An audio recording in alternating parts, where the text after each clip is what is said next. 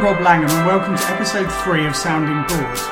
It's a while since we last teamed up, but we hope to up the regularity of our episodes from now on. Fuller coordinates at the end of the show, but to start, I'd like to urge you to seek out Sounding Bored. That's bored as in tired and distracted rather than a wooden thing. At soundingbored.podbean.com, as well as via a simple search in iTunes where you can subscribe to all our shows without too much fuss.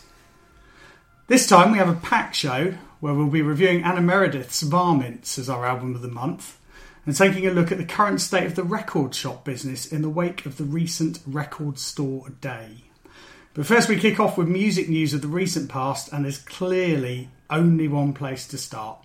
So, a quick hello to regular panelists Ben Woolhead and Niall Kennedy. Hiya. Hiya. Niall, Ben, Prince. Um, very, very sad news to hear that he died at the unlikely age of 57. Any comments on, on his death and his legacy? Um, well, I would say that if you were sort of uh, asked at the start of this year to name the two most iconic male solo artists still releasing music, it would probably been David Bowie and Prince, and they've both been lost this year. so it's a great loss, really. Um, I think uh, it's a, a, sort of telling um, that even Morrissey's been moved to pay positive tribute. Um, although he did focus on the fact that he was a long-serving vegan and strong advocate of the abolition of the abattoir, uh, his music seemed to be secondary. Um, he complained that all this was forgotten in the mainstream obituaries.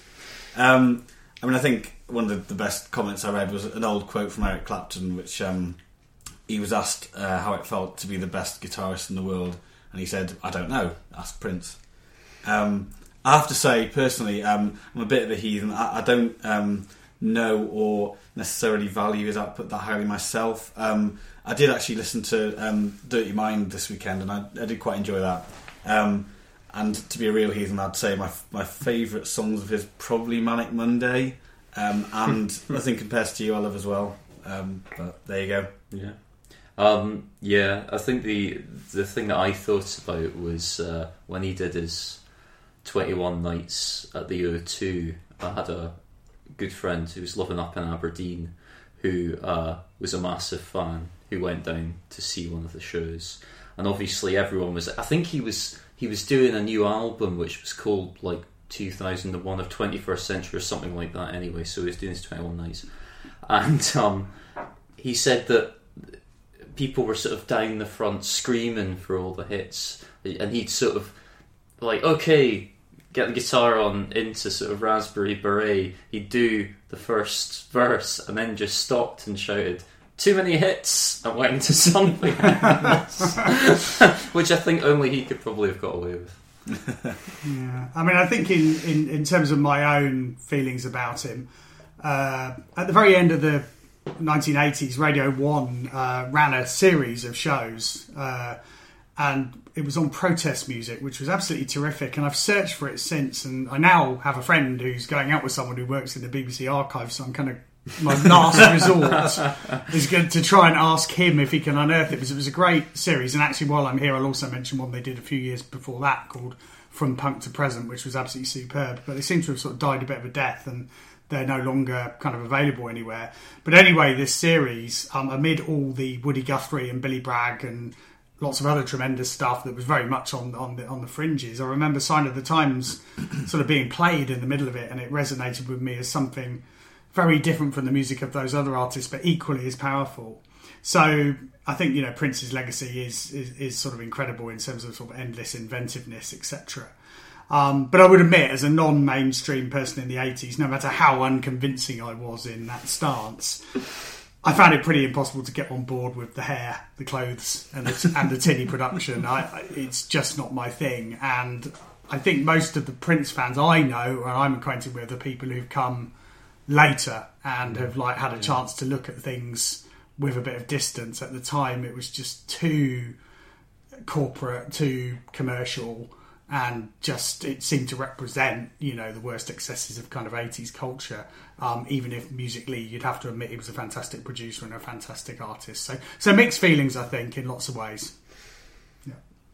Okay, um, so we're going to move on now, and we're going to look at our main uh, feature for, for this for this week, which is a very very interesting one in view of like Record Store Day, which took place uh, about a week ago, as and when we record.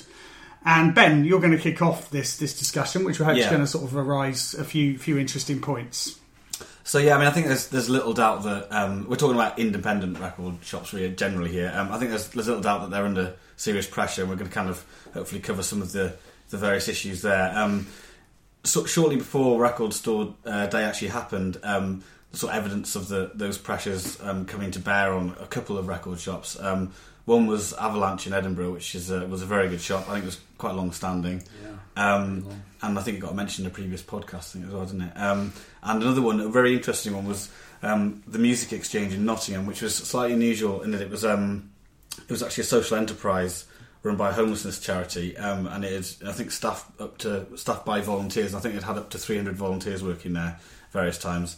Um, and it was actually named one of the one of the best independent shops by both the Observer and the Telegraph. So it's a real shame that that's gone for, for many reasons. Um, so we thought we'd use this uh, record store day as a sort of springboard for discussion of the various various issues. So just to kick us off, um, I was wondering what your favourite record shops are and why, and I guess this kind of will, will uh, go into what, what actually makes a good record shop. Um, So Rob, what, what are your thoughts on that? Well, uh, I mean, I think Trucks Truck Records in Oxford is, of course, at the moment my favourite record store. I live about ten minutes from it, and I think it's fantastic. But I think if I was to pick one out that might be different from what all of us might be thinking, I, I would say. Uh, um, actually, and this is contradictory to what you were saying about it being independent record stops. It's a, shops. It's a historical one, really. And I remember in the late eighties going up to London and just finding the Virgin Megastore just to be incredible. I mean, I couldn't get hold of all the bands on Factory and Creation and, and those kind of records in Maidenhead, my hometown. And just to go up and just to be able to get hold of the factory boxes, those kind of artifacts, and they just it was very comprehensive. Um, fair play, not massive fan of Richard Branson, but I think in that respect, I think he certainly did did better than he did with his trains anyway. so, um, Niall, how about you? Yeah. Yeah, um, one that is very uh, um, is always a kind of fond place in my heart was One Up Records in Aberdeen on Belmont Street. Um, it was my nearest independent record store, even though it was 80 miles away from the time where I grew up. But that's the north of Scotland for you. Um, yeah, I, I used to uh, I used to go there um, before I started uni, and then while I was at uni in Aberdeen, I went there a lot. Um, in terms of other ones that I really like, um, I've always like loved Spillers in Cardiff. Yeah, um, both, Spillers, uh, yeah. sorry, getting in there before you. Yeah. like, but I mean, both where it was in its original shop and where they are, it is now in the uh, in the arcade, yeah. which is which is great as well. Um, and I, on Record Store Day itself, I, I felt I should go to a record store. I made a kind of special detour. I was down near Southampton and went into Romsey Records, um, mainly out of curiosity to see, you know, what was who was in there, what was being bought, what was what had been sort of pumped out for it. But um, we'll maybe get onto that discussion in a wee while.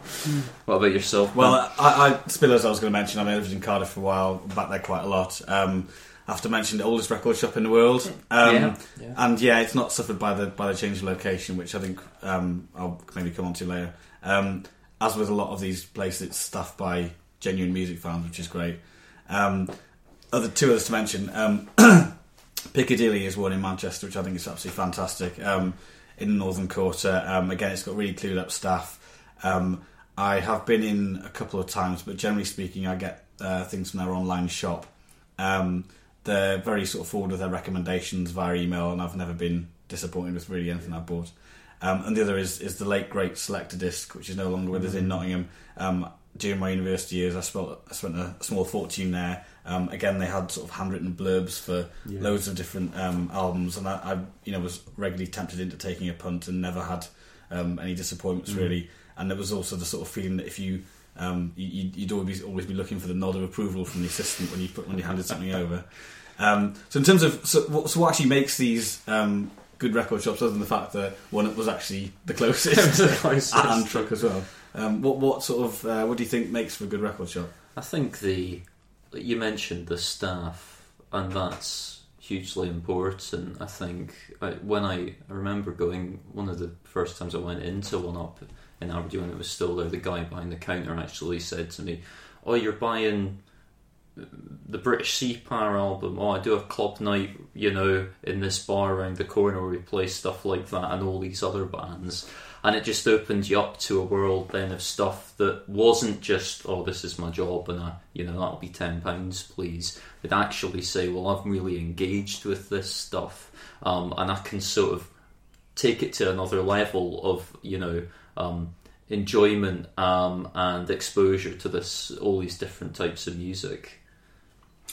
Yeah, I think for me, I mean, the curation is an important thing, and there's quite a key difference. And I don't want to get too local on people on this podcast because we're hoping to reach a national audience. But I think the difference between two record stores which are owned by the same people, Truck and Rapture, Truck is in Oxford in East Oxford, and Rapture is in Witney, um, which is a town about 10 miles west of Oxford and they're both very good. But I think Truck is superior, possibly because of the clientele that live in the area, but also because there just seems to be a greater sense of curation, whereas Witney seems to be uh, aping what kind of an average Our Price used to do in the old days, really. Mm. So.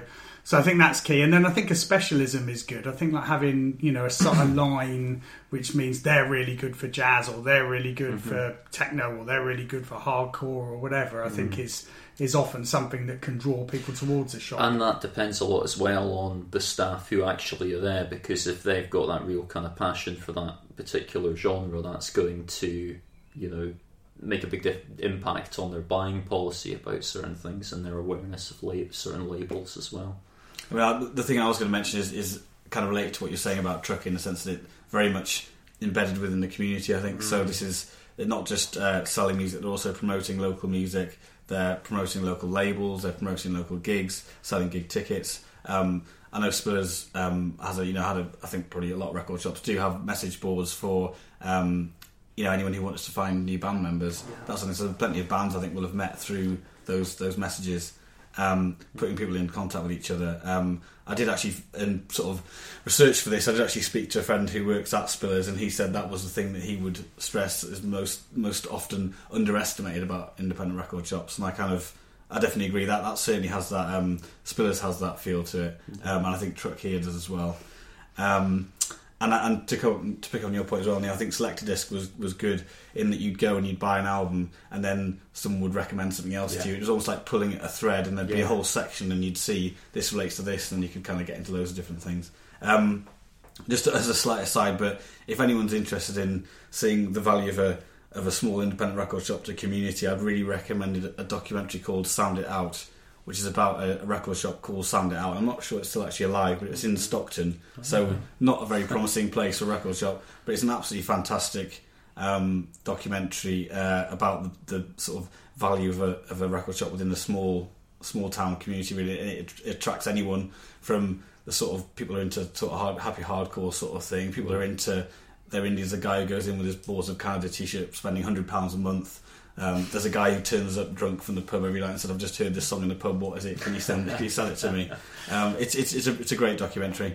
Um, so just to, to move on then, um, what are we sort of what do we think are the, the kind of main pressures that the record shops are, are facing? I mean, I, the two most obvious ones I've, I've noted here are probably I, I'm not necessarily sure this is necessarily true, but the two most obvious ones are probably you know downloads and streaming, and then also online uh, you know website sales and things. So Amazon basically, but I think a big. I think those are definitely big factors. But I think one other big factor, um, which is a really difficult kind of circle to square, is um, direct buying from bands and labels that the the internet has enabled.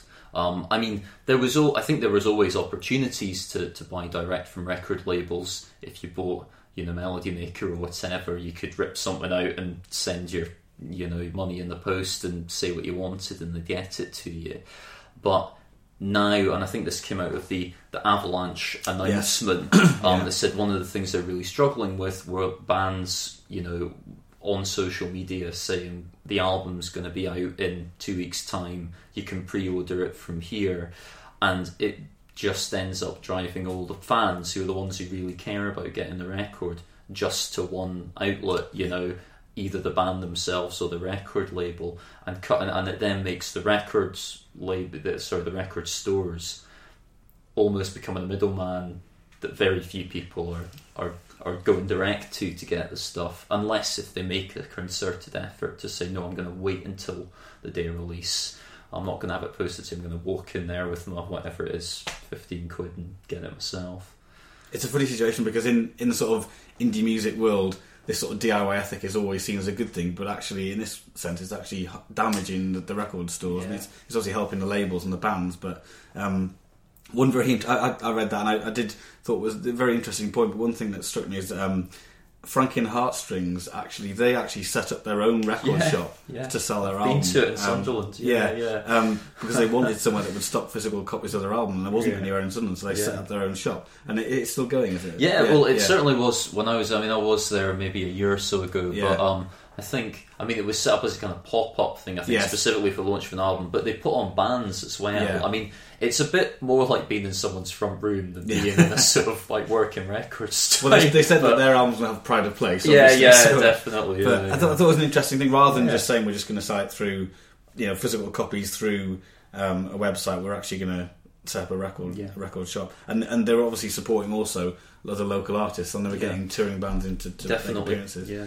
Um, so what about um, one of the suggestions Avalanche made is that um, this vinyl boom is actually now working against them. Um, I don't know what your, your thoughts about that, Rob. They're sort of suggesting that the bigger chains are now capitalising on that and, and forcing them out, or you know, cannibalising their sales effectively. I think that's possibly true. I mean, often the innovators are blown out of the water by the people who have more resources, more money, and um, I think overheads are a big thing. There were some interesting uh, conclusions in a couple of things I read online or we read online recently about uh, just uh, the bigger shops being able to sort of you know exist with um, discounts that are very very different from those um, with the smaller shops. And, and so their relationship with the big publishers the big publishers it, it just sounds as if you know everybody's getting on the vinyl back bandwagon now but I don't know whether I'm necessarily the best person to ask about this because I've never really been a vinyl person. I I always No, just got tapes when I was Yeah. when I was a kid, and then and then moved on to CDs almost seamlessly, and uh, albums were something that I just didn't have a lot of. So perhaps uh, I don't know. One thing, yeah, on that sort of on that sort of note, one thing that again that Avalanche mentioned was that um, the the new trading terms that the likes of HMV have means that they only um, actually paying for stock when it's sold, so they can Yeah. actually get in loads of stock Sure. and sit on it. Um, and that's not only meaning they've always got uh, stock in when people need it. It's also having a negative effect on the indies because labels are deciding they'd rather wait for returns um, than repress um, copies. So then the indies can't order, and all these the major uh, chains are sitting on um, sitting on loads of stock. And one thing I think that you know we need to remember with the vinyl revival is it's not just new bands bringing out their records on vinyl. It's a massive nostalgia trip of you know kind of retrofitted albums, you know, which were never a lot of which were never released on vinyl, being kind of remastered back onto a format that they decided not to uh, do. I mean, when I was at Record Store in Romsey, they had crates of Springsteen records, many of which I don't think ever actually came out on on LP because they'd moved over to CD and tape completely for when those came out in the eighties. This is, I Um, mean, this is a thing. It's kind of an issue with Record Store Day, isn't it? That we, we might get onto. But it's definitely, yeah. Um, one the final thing I was going to say on this point is that um, back to Spillers. Um, there's a, a non-music pressure, but sort of city centre redevelopment and gentrification. Like Spillers was Yeah. actually um, forced to move because of the redevelopment of Cardiff city centre. And in fact, at one point, um, the developers referred to them as standing in the way of progress, which is just Yeah, yeah, just unbelievable. lovely, lovely stuff. So they, but I don't think actually it's going to be that bad a move from because although they're not necessarily quite so visible on the um, on the, the sort of High street, street, front, yeah. they're actually in the arcades where a lot of the independent shops are, are sort of based. Um, but I mean that's them. But I think this is a pressure that's facing other record shops as well. Um, and they've got the overheads of having premises, of course, Yeah. which Amazon etc. I haven't. mean that that's can get into a bigger discussion about like local music venues Yeah, as well. and A yeah. number of those that have Yeah. been forced to close through kind of you know uh, gentrification of the areas that they're in as well. Yeah, So I've also going to. So it, there's also this sort of decline in, in the larger national chains. So to come to you, Rob, um, when you mentioned Virgin Megastore, is, is it is it a um, is that something to be mourned or celebrated? Do you think?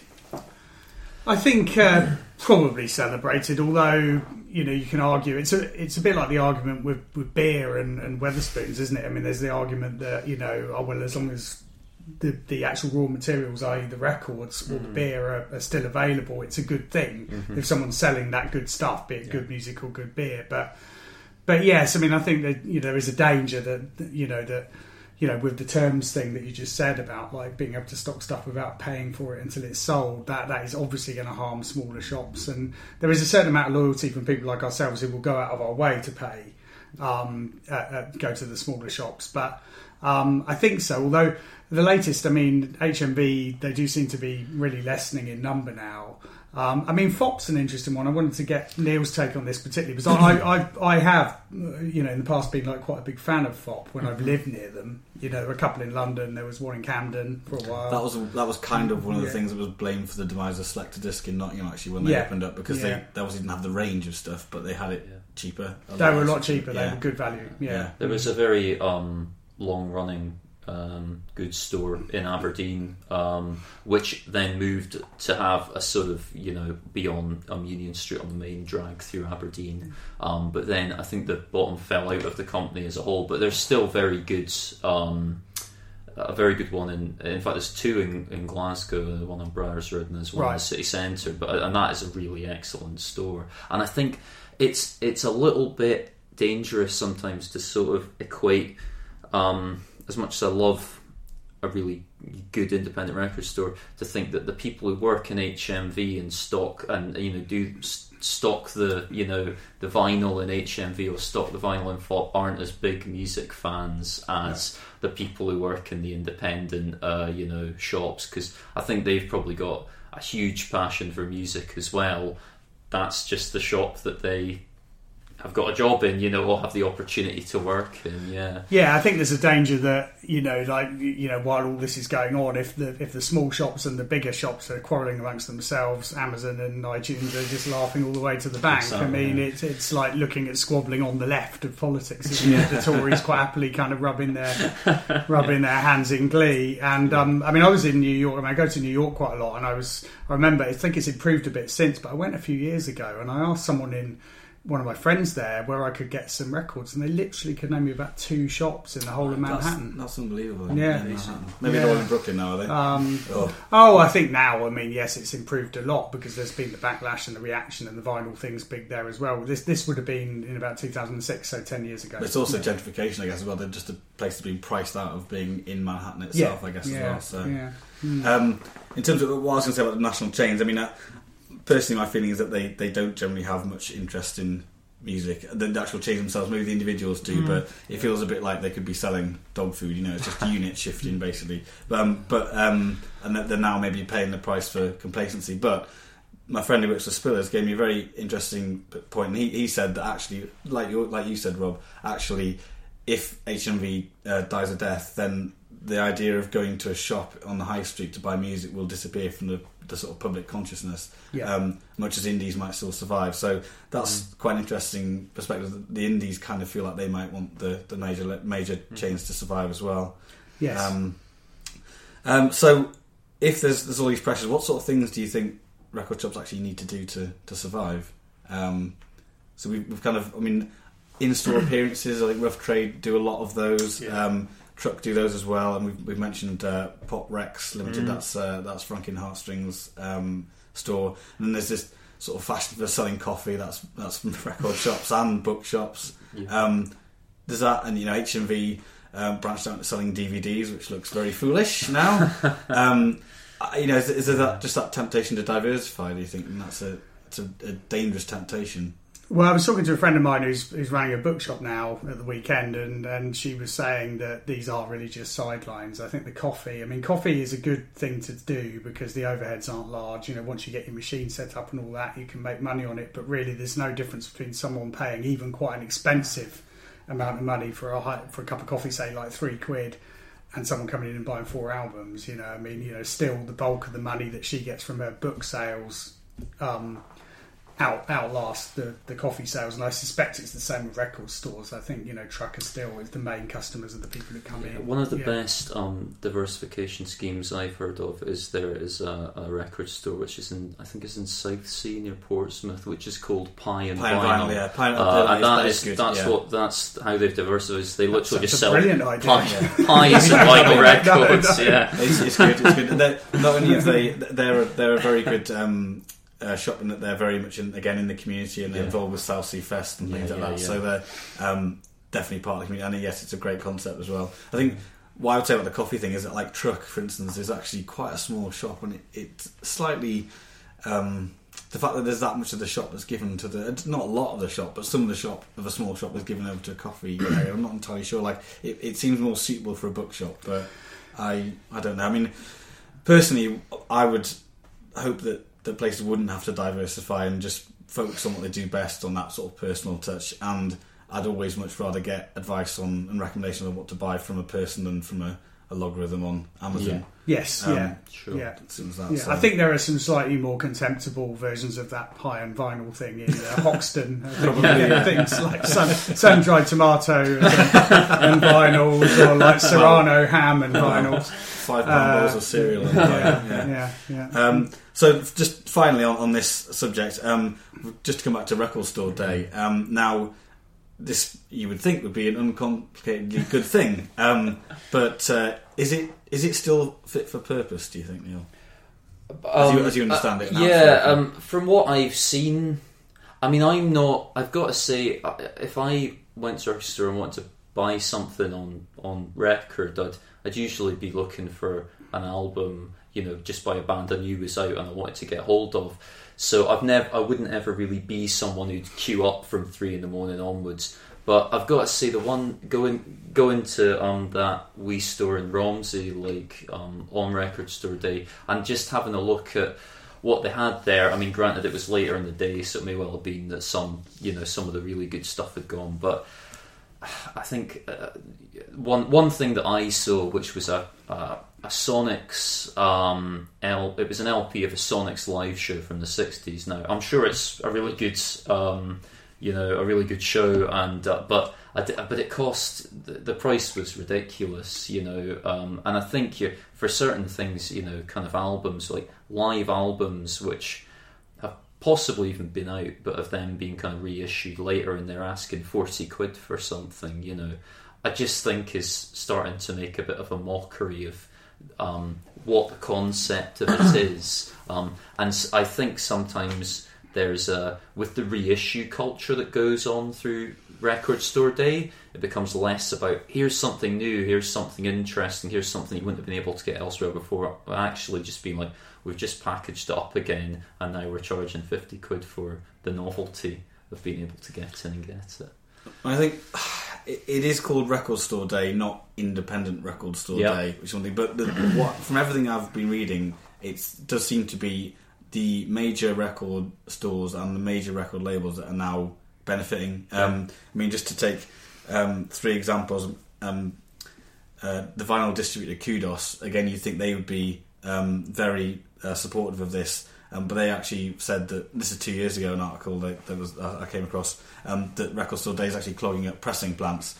So that means that's benefiting major labels who are ordering uh, vast amounts of, of uh, copies um, at the expense of smaller labels. And another friend of mine who's actually in a, in a band and runs his own label um, has been really frustrated by this because he's getting jobs bumped all the time because they're not significant enough for the Yeah. plants. There was also an article written by Nathaniel Cramp of Sonic Cathedral, um, sort of shoegazy label, um, for the Guardian last year, um, and he described it as being just another marketing opportunity for established bands such as Mumford Sons and U2, and an excuse for major labels to dump a year's worth of back catalogue reissues and a-ha picture discs on unsuspecting shops. So that's the, that's the labels, small labels um, are getting uh, getting very frustrated by it as well.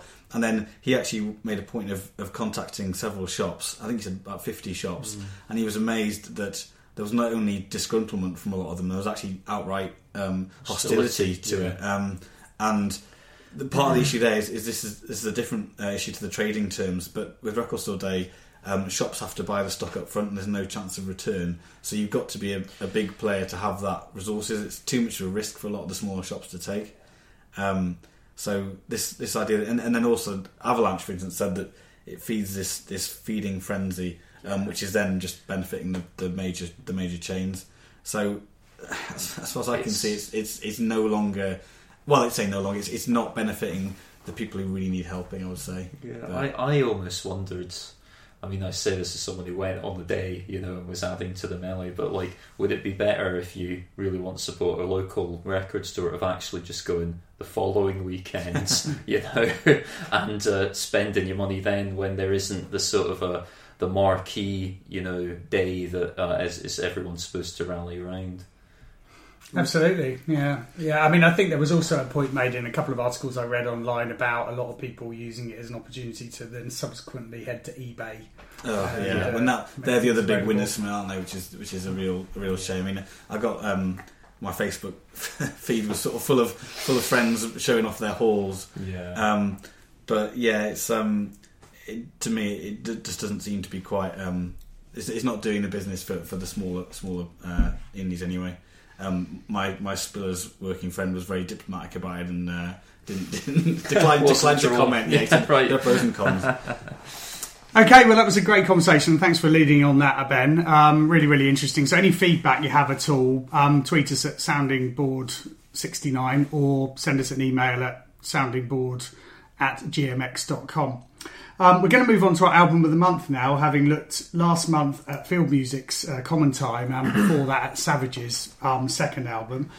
And this is an album that's been out for a few weeks now by Anna Meredith, who's possibly a new name to a lot of people, um, although not so much in the classical world as it turns out. Her record is called Varmints. And ironically, just as we wrote off Edinburgh Music last week, Young Fathers Apart, here comes Anna Meredith, 38 years old, and we're trying to pretend that's not very young, um, it does seem young to me. Uh, she's been two decades working in classical music, um, something I know about as much about as Game of Thrones, um, and that's hashtag humble brag. Uh, she said that she found classical audiences snooty, um, which is perhaps not the most surprising piece of news that we've ever heard. Um, although she has performed in a service station, which probably didn't go down too well. Um, interestingly, she's found the cost of making a pop or rock album, whatever you want to call it, much much higher than a classical one. She says there's less infrastructure around like creating a record, although. Given that it's a quite a heavily produced and very kind of meticulous album, I would say that's possibly one of the things that's added to the cost. What does it sound like? Um, well, there are lots of crescendos. There's the influence of arcade games, but in a less cartoonish way than, say, Crystal Castles. Um, battles, particularly on their first album, Mirrored, is maybe another influence. Although the vocals are, are far more crowd pleasing than that band's vocoder on Heat. yes, yes. Um, I'd say if you do if you do pick it up or you do go onto YouTube or wherever to check it out, um, opener Nautilus is perhaps a less than accessible opener, but it's worth sticking with it. Tracks two to four, Taken, Scrimshaw, and Something Helpful are all absolutely superb and mark this out, in my opinion, as a stunner. I think this is a really terrific album. Um, so Niall, uh, in view of that Edinburgh Glasgow musical debate, can the former claim South Queensferry's Meredith as their own? Uh, yeah, well, uh, well, I definitely think South Queensferry is closer to Edinburgh than it is to Glasgow. She went to Saul in Edinburgh. oh right, oh well, yeah. there you go. Yeah, Yeah, no, yeah, definitely. yeah. Yeah, um, yeah. I'm not, I'm not sure I can name many other bands or artists from South Queensferry really. But, Yeah, um, yeah, I, I thought it was a great album. I really, I did enjoy it, and I think it's one I came to with really no prior knowledge about uh, what she was doing, even really about her kind of classical background. Um, I did not expect the. I mean, you can see it now, I suppose, now knowing more about her classical background and the fact that she's been a composer and used to putting together lots of different disparate elements. but the fact that she had. There's almost a kind of math rock element to some of the songs. Um, particularly there's a song I think called um, Shill or Yes, I- Shill, I've noted which that again, sounded yeah. like some of it sounded like Don Caballero or something Yeah. like that. I was really really su- surprised, and and then um, the way the melding it's sometimes of yeah quite kind of mathy guitar and really insistent rhythms, but then with vocals both male and female that were almost just kind of like indie pop. They could have been taken straight off a kind of you know mid eighties you know postcard or Sarah Records you know like song or something like that. The juxtaposition was weird but beautiful and, and worked really really well. And the moments as well, particularly towards the end, the closing track is a beautiful um, piece of uh, violin music, fiddle music, uh, which um, which is just just really really fantastic. I thought, um, and I think there were sometimes there were elements that I sort of thought, what's the through line here beyond it being very rhythmically driven, um, but I thought there was enough diversity to always keep you engaged with with everything going on, and enough in common that you didn't think, well, this is just some someone's kind of sketches from across a career of trying to come up with, um, you know, some different kinds of music to what they'd maybe been doing previously. So, no, really impressive record, and glad that we uh, we we sort of gave it a shot to review. Yeah, Ben. Um, well, just to pick up something that Niall said, I- I've actually had the last Battles album on the car recently, Yeah, yeah. and it's amazing how you you hear Nautilus, the first track, and it's all this sort of ascending, quite aggressive horns. And it sounds completely unlike Battles, but then some of the other songs, particularly that song "Shill," does actually sound like Battles, and it's Yeah. that that real sort of insistent rhythm um, on all the synths and the, the strange drums. Um, I, I really enjoyed that song particularly.